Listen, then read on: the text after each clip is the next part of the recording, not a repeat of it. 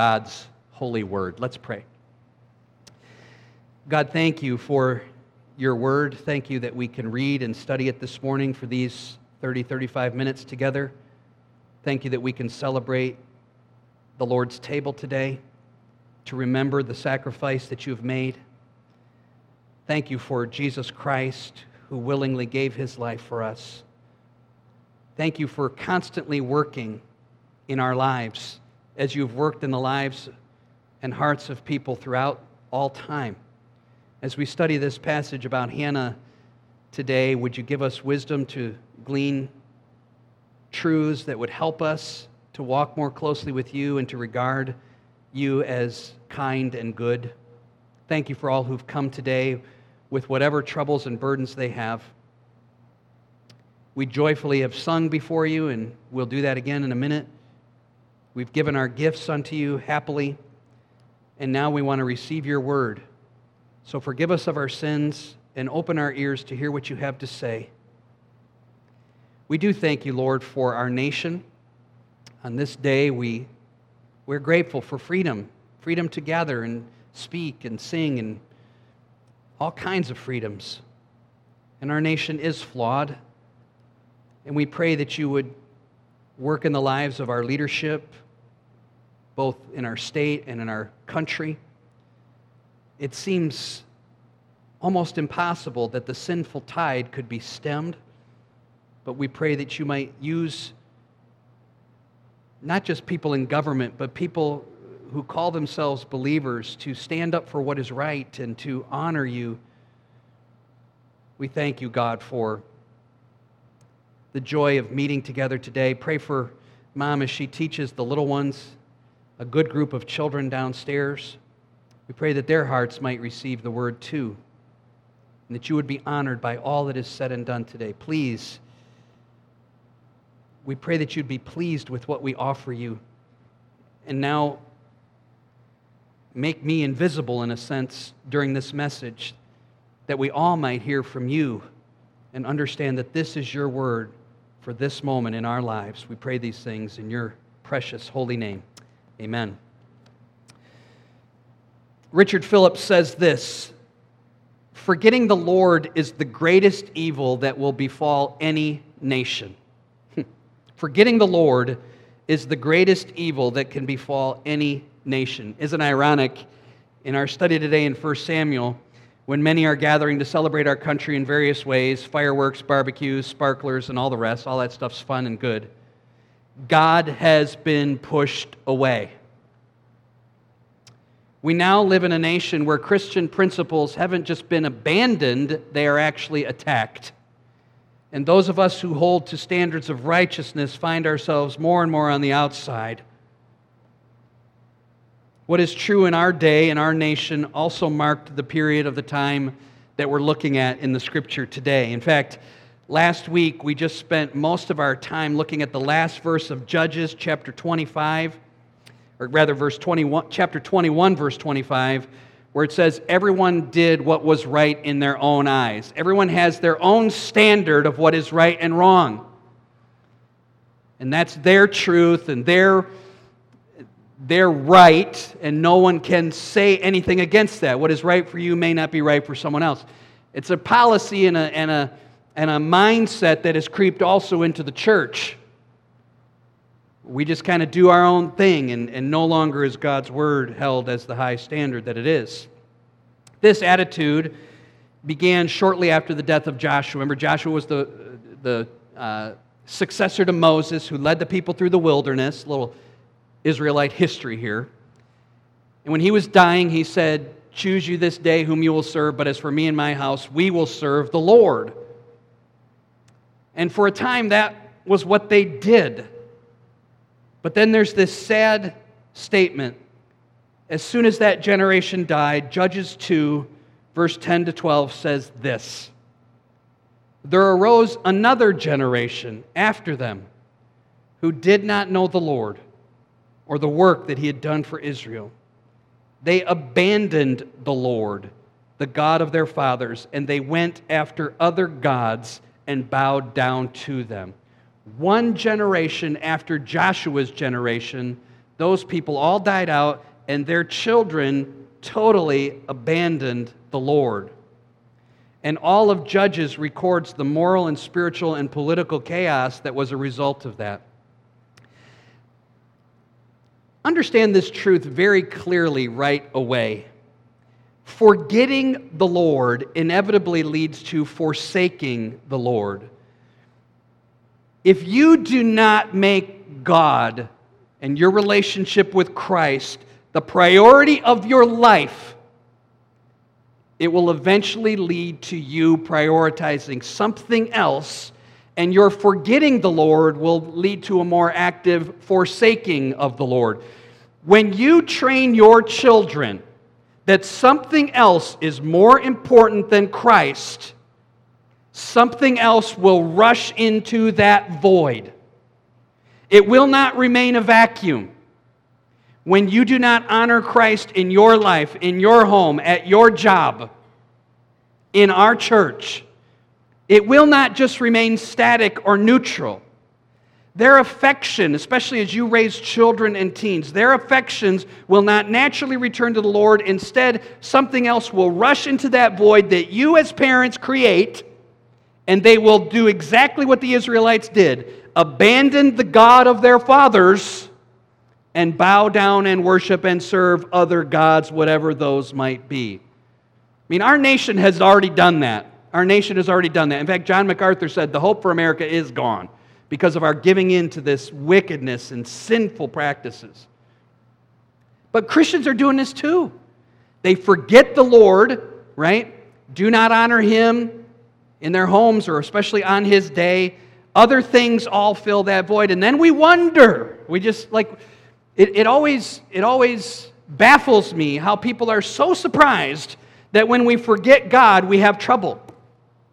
It's like, this is, this is the natural outcome of a life that abandons God. So when a nation or a family or a church forgets God, a crisis inevitably develops. Trouble comes. And then that church or nation or that family seeks solution for that crisis that has arisen. Following this so far? So we forget God. Let's use the family as an example. We forget God. We don't honor Him in our homes. We just, other things take the priority of that. We call ourselves Christians, but we'd hardly know that. Something else rushes in. And so now, oh, we have, we have trouble. And we scratch our heads like, I wonder why this trouble is happening. So now we got to find a solution to this major crisis. And since we've forgotten the Lord, we're not seeking the Lord for the solution to the crisis, and the problem multiplies. We look for, we have a, we have a spiritual and moral crisis, and we look to the world for a solution. That just multiplies the problem. Churches do this, nations do this, families do this. Judges records Israel's crisis as a result of their abandoning God. The years, hundreds of years of this cycle of rebellion, then God's retribution and their repentance. In these dark, dark moments, especially as we looked at last week, and you can flip right back to there at the end of Judges chapter 21. It's four pages back in my Bible. You just got to skip over Ruth. And in verse 20, chapter 21, verse 25, everybody should be looking at their Bibles. I love them. Look at your Bibles. In verse 25, it says, In those days, there was no king in Israel. Everyone did what was right in their own eyes. It was a dark, dark time. But in that moment, God is moving, God is working. God's answer to this crisis in the time of Israel's history comes from a very unexpected place. His answer to the crisis comes from a barren woman who could not get pregnant. And that's where 1 Samuel begins. So we're going to start 1 Samuel, our study. Now, 1st and 2nd Samuel have a total of 55 chapters. So we, this is not something we are going to, I, I want to be very careful to keep our pace going quickly so we can get through these books together and study what God has for us. 1 Corinthians uh, chapter 10, verse 11 says, All the things that were written in the Old Testament were written for our learning. In other words, these stories are more than just things that our children will enjoy learning in the basement. They're things that have truths and principles for us to glean. And ultimately, we got to do what Spurgeon says is find a road to Christ in every passage. So as we study through 1st and 2nd Samuel, we're not just looking for things like, hey, you want to defeat the giants in your life, like David killed Goliath. That's, that's nonsense preaching, and I'm not going to say things like that. We're going to look at the lives of these real people and how God worked and glean principles from that, but ultimately point ourselves to Christ. So, just like I explained, a nation, a family, a church abandons God, crisis developed, and in this particular case, in the moral and spiritual chaos of this period, a leadership void had developed. God would raise up these judges Deborah, Barak. That's not how my name is pronounced, but there was a Barak in the Old Testament. Uh, Gideon, Samson, and finally, the last judge, Samuel, is going to be raised up here. But when there is no leadership, what do people typically do? Here's what one author says. And I, I think this applies pretty good to our nation. If there is nobody other than, a human, than human beings who care about the race, let's say it just stopped there. If it was only human beings that cared about the race and there was no God, let's just hypothetical for a minute. Of course, we don't believe that, but let's put ourselves in the mindset of the culture who thinks that the, if something's going to help the human race, it's going to be humans that are going to do that. Okay, so we believe that. Let's say we do. What do human beings do then? If it's only human beings that can help the race, who are we going to look for? We're going to look for the wisest and best and most brilliant among us to lead us through that crisis. The problem is, we will all have our different opinions about that, just like we're going to see in 1 Samuel. But if there is a God who cares about the human race too, and there is, 100%, wouldn't it be foolish for us to look for humans to solve the problem? rather than count on God to solve the problem. Does anyone follow what I'm saying? I'm making nonsensical statements, but if we just believed humans cared about the race, then let's find the smartest and best. Derek, lead us, right? Pick your president on November. We want this guy to take care of the problem. But if we believe God cares, then let us turn to him for the solution. But the problem is, he gives the solution in these very unexpected places that people don't like to accept often when we find ourselves in crisis, whether it's church, family, whatever, we, say, we seek out every solution except the Lord. We must ask ourselves if we truly believe that He has the solution. Let's, get, let's begin the story because we got to get to the Lord's Supper. Let's begin the story. The story starts like all good stories starts. There's a certain guy living in a certain place, and his name is this. That's how the passage begins in 1 Samuel. Certain man of Ramathaim Zophim. You looking at your Bibles? 1 1. Certain man. It's kind of an unimpressive start to the story of the hill country of Ephraim, his name was Elkanah. The places and people mentioned here, all the ancestors, it goes back four generations. Jehoram, or Jeroham, sorry, Elihu, Tohu, Zuph. Don't have a lot of those kids running around church nurseries today. Those names aren't real popular. All of these people and these places are significant because they are insignificant. Elkanah's a nobody. Elkanah is just a normal nobody. He's not a powerful man. He's not a well known man. He's not a, some people might say he is a wealthy man. We, we just don't know. There's nothing about this person that stands out. He's obscure and insignificant. The places are insignificant. People even question where these places really are. So there's nothing powerful about this. You know, in the middle of the crisis, we're expecting God to say, and I'm going to bring the wealthiest, most powerful person to leadership, and he's going to take care of the problem. Instead, he picks out this guy living in the backwoods, basically, hill country, and from him and his barren wife, God is going to bring out the man who's going to be his spokesman and his rep- representative. I mean, I guess the most uh, provocative thing we know about Elkanah is that he's got two wives. I don't want to get bogged down with this issue of polygamy, but we've got to talk about it here for a second. He's got two wives. This is not God's intention. Alistair Begg said about this that God tolerated this, but never commended it. We understand, even from the words of Christ in the New Testament, that God's plan was from the beginning, He made them one man and one woman, and that is the arrangement that brings about God's blessing. So, why this practice in the ancient culture. I mean, even though it was tolerated, it ultimately and almost always brought about terrible consequences, as you can imagine. I, I, I read some funny things regarding this, and this one kind of made me laugh regarding uh, the idea of polygamy, which of course is not God's intention. The complications and unsavory results are everywhere apparent. Unsavory results of polygamy. Now, Elkanah would do this, or the, the culture would do this primarily because of the importance of having an heir to your namesake. So, the way the passage is written for us, and you're looking here, the name of one was Hannah, and the name of the other, and that word can also mean the name of the second wife, was Penina. So he married Hannah first. The idea being Elkanah loved Hannah. Hannah, sadly, was unable to have children. She's barren. We're going to talk about that more in a second. So, because of the need to carry on Elkanah's line and have an heir and the importance of that in the culture, he married this other woman, Penina. And it was very similar to Sarah. Remember Sarah in her old age and Abraham, and she's unable to have a child, and she encourages, and this is like kind of like mind blowing go ahead and take Hagar and have a child with her, things we just wouldn't think about.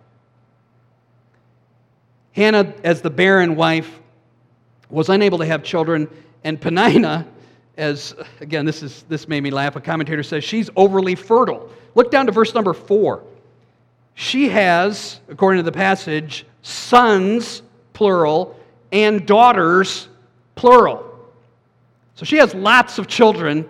Hannah has none.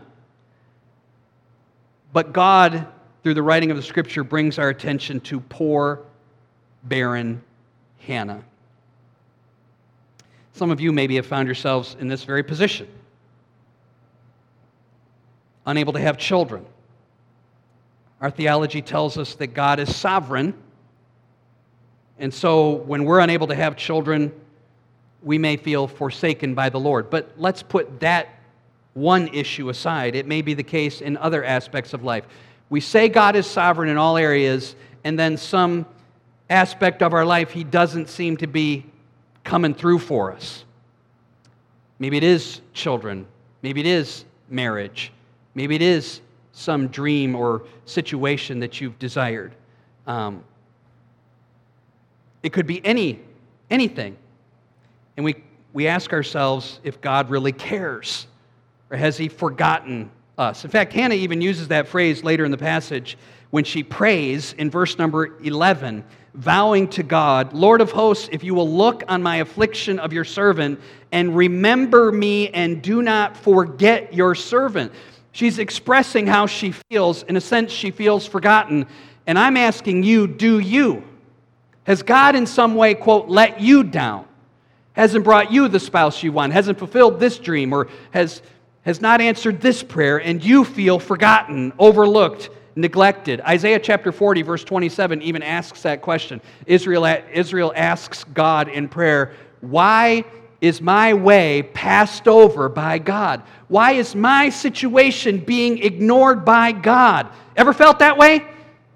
If, if, you, if you don't say yes, you're, you're lying because all of us have felt, in some sense, God, why are you not looking on my problem? Why are you not answering my prayer? I want you to be encouraged to trust your loving Father in whatever situation you're doubting about. And I point you to this scripture Isaiah 49, 14, and 15. Listen. Shout for joy, O heavens, and rejoice, O earth. Burst into songs, O mountains, for the Lord comforts his people and will have compassion on his afflicted ones. Now, that's the truth that we say we believe. God loves us and cares for us. We are loved with an everlasting love, and God will have compassion on those who are afflicted. But Zion said, or maybe you say, The Lord has forsaken me. The Lord has forgotten me. And here's God's response Will a mother forget her nursing child? Is there any way that Tammy and Duncan, or Tam, yeah, Tammy and Duncan are going to walk out of here today and forget to take Lincoln with them? I've done that before with our children, but, uh, and, and that's a good point. It's a good point to what Scripture says. Can a mother forget her nursing child? We look in society, and sometimes that does happen. Sometimes we do see mothers who neglect their children. Isn't that right? But, but God is using this example to say, in, in most overwhelmingly amount of uh, situations, no, that will not happen. Because he even says, even if she may forget, even if that might happen, I will not forget you. And then he goes on to say, See, I have written your name on the palms of my hands. He hasn't really done that because he doesn't have a hand, but what he's telling you is he has not forgotten. He has not forsaken. You may feel that way today, but forget your feelings and rest on the truth of God's word. This doesn't mean, like Hannah, you'll have the baby you want, or you'll marry the man or woman that you're looking for, or you'll have this dream fulfilled. That doesn't mean that, but you can trust Him even when those situations do not turn about the way that you want them to. Everyone understand that?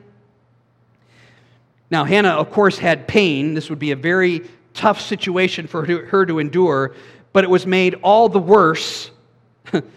her personal grief made all the worse by the provoking that she experienced from this other uh, woman, Penina. I was going to I was going to make up my own uh, imaginary conversation, but a guy did it. And it's this, this is what you. So these guys are going up to worship all the time, and it says, where does it say it here? Verse number six. Hannah's rival, see it there? Hannah's rival used to provoke her grievously to irritate her because the Lord had closed her womb. And meanwhile, Penina has sons plural, daughters, plural. Hannah has none. So this guy, Dale Davis, he wrote a book on 1 Samuel. Here's what he says. We can imagine how this might have gone. Here's Penina. Now, do all of your children have your food? Dear me, there are so many of you, it's hard to keep track. One of her children.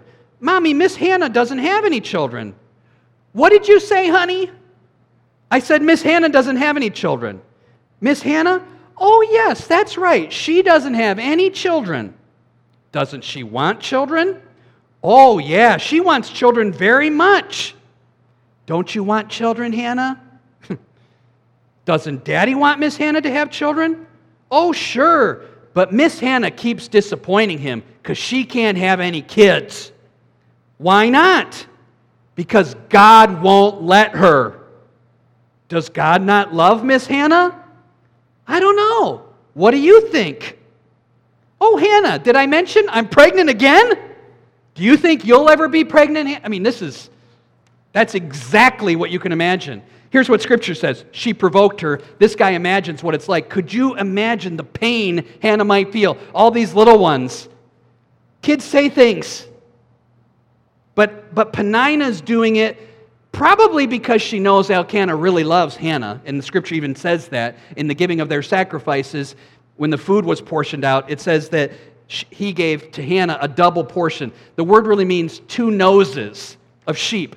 He gave the best, the best cuts of meat to Hannah because he loved Hannah. Penina knew that, even though she was the overly fertile one. So what's she going to do? She's going to stick that knife into Hannah any chance she get. So not only does the personal grief of her lost dreams of having children cause her pain, but she's got to take this from the other one who keeps churning these babies out. Terrible. Hannah's name actually means favored one. Maybe you guys probably knew that. Graced one. I thought it was cute, Hannah, when I told Sunday night, last Sunday night, I said we're going to talk about Hannah this week. She got excited about that. Hannah, Hannah, Hannah's name means favored one. Do you think she felt very favored? She even expresses, as I pointed out, that she felt forgotten. Hannah's barrenness and her inability to have children is reflective of Israel's barrenness as a nation. Deuteronomy 7, verse 14 says this You will be blessed more than any other people. None of your men or women will be childless. It's discussing the, the commitments of the covenant that God is making with the nation.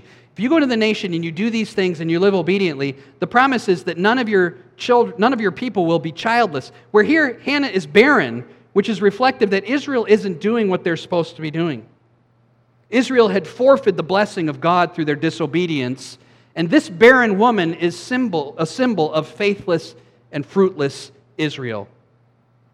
Israel was producing faithless children, generations of people that had forgotten the Lord. But in the middle of that, you know who stands out? So you got this whole nation producing faithless, fruitless children, not living up to the commitments of the covenant. And in that dark and miserable time, who stands out? Who stands out? Who stands out? Elkanah does, and Hannah. Elkanah, this godly man, what's he doing in the passage? What's he doing in the passage? Somebody answer the question. What's he doing here in chapter 1? Where's he going? He's going to the tabernacle at Shiloh to worship and to fulfill the feast and to obey God and to, and to recognize. Elkanah is recognizing, in whatever limited understanding of grace that he has, he recognizes that in that tabernacle is the Ark of the Covenant, and on the Ark of the Covenant is that mercy seat where the blood of the Lamb is sprinkled for the forgiveness of sin. So here's what Elkanah understood. Even in this dark and miserable time where most of the nation has forgotten and abandoned God, Elkanah is going to worship and saying, I need that bloody sacrifice for me.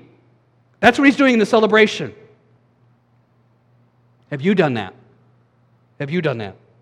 Have you recognized that the pattern of God's forgiveness demands the provision of a substitute blood sacrifice? You don't have to come to the temple today and bring your pet sheep or goat or bull, and I don't have to wear a bloody apron and slit that animal's throat and sprinkle it onto some table because our Lord Jesus Christ has shed his blood on the cross of Calvary once and for all, so that anybody who seeks that mercy in Christ finds free forgiveness. And so, in the society and world and culture that says we don't want God, we are a group of people, I hope, that says we need the sacrifice of Christ to be right with God. I hope you believe that. That's the starting point of the solution. Of all the crises that we face, our sin crisis is the first and foremost that must be solved. All these other crises don't matter in the grand scope of things. This one does.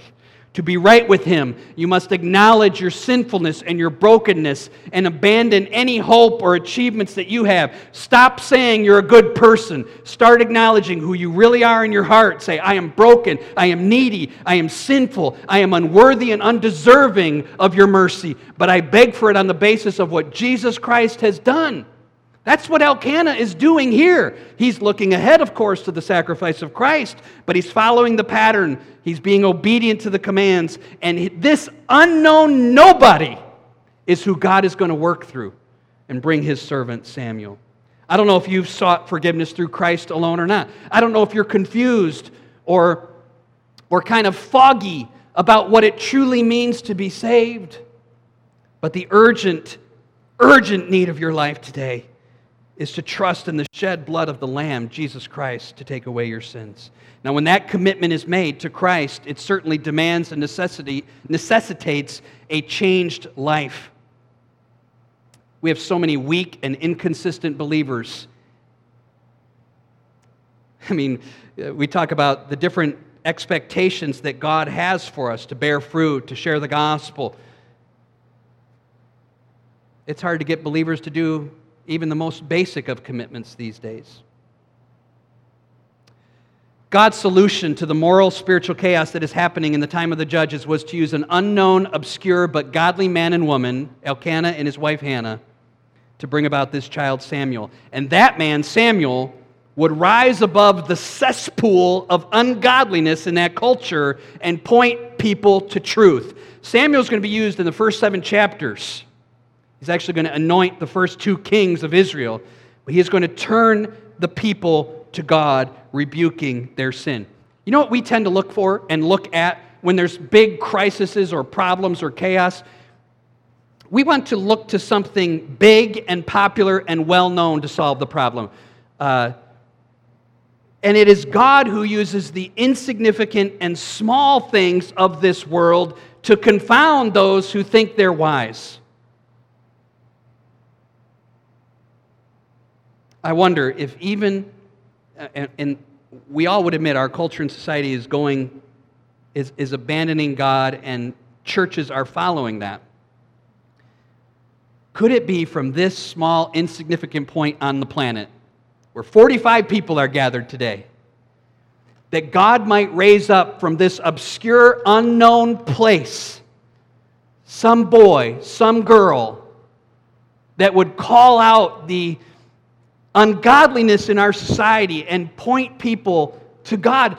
Maybe, maybe a Newton or a Spurgeon or a Lloyd Jones would rise up from this church and God would use, wouldn't that be wonderful? Just like he did for Elkanah and Hannah.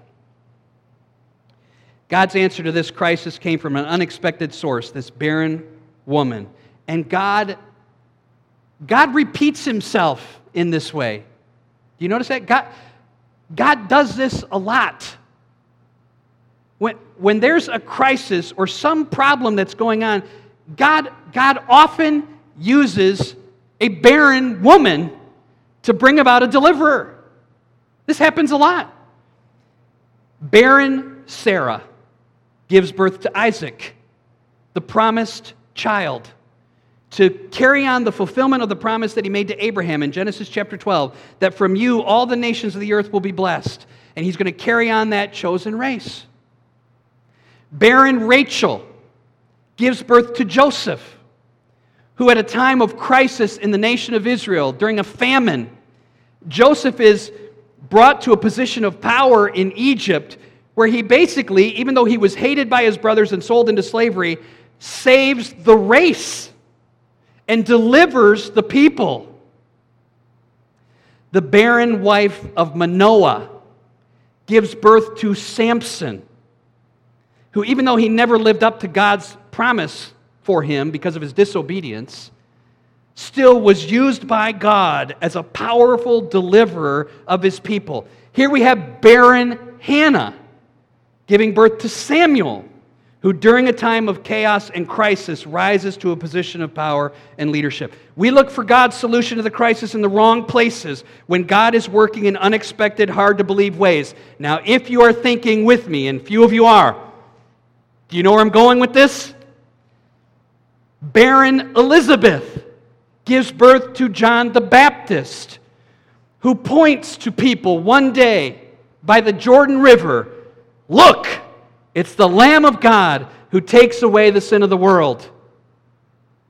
And it's not barren Mary, but it's childless Mary who is blessed and favored by God. You will be highly favored, the angel says to her, who brings forth Jesus. And they call him that. Why?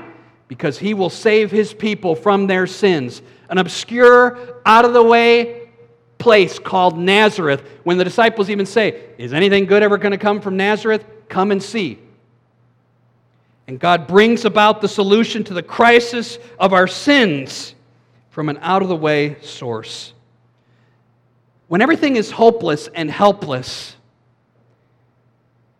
we just need to turn our eyes to God who has the solution to every challenge. I love the way this person puts it and we'll move into the Lord's Supper. When God's people are without strength, without resources, without hope, and without gimmicks, that is when God loves to stretch forth his hand from heaven.